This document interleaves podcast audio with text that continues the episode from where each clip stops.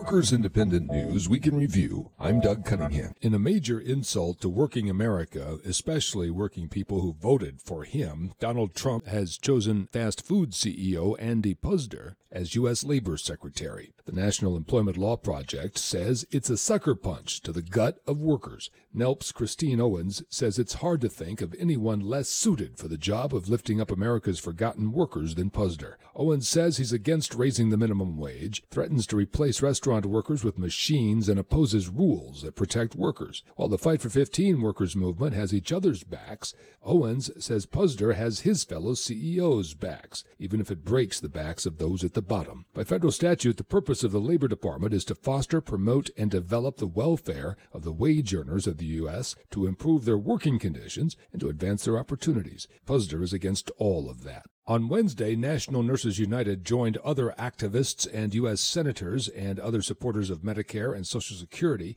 to demand hands off those programs, no cuts.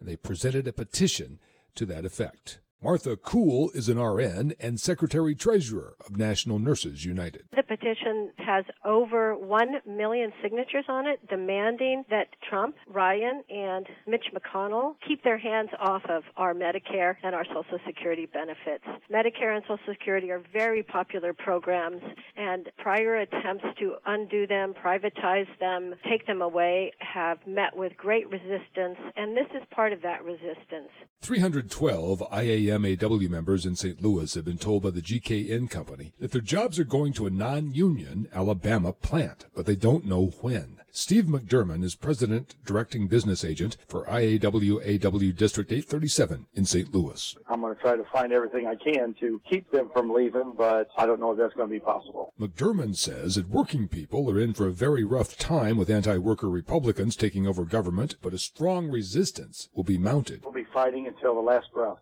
Chuck Jones, president of United Steelworkers Local 1999 at the Carrier plant in Indianapolis, says Trump, quote, lied his ass off, end quote, about saving carrier jobs from being sent to Mexico.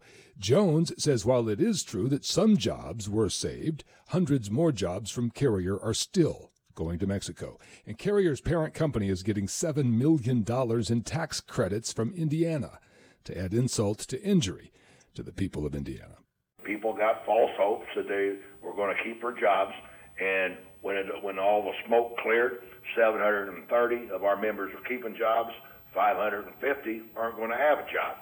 Workers Independent News provided by Diversified Media Enterprises. I'm Doug Cunningham.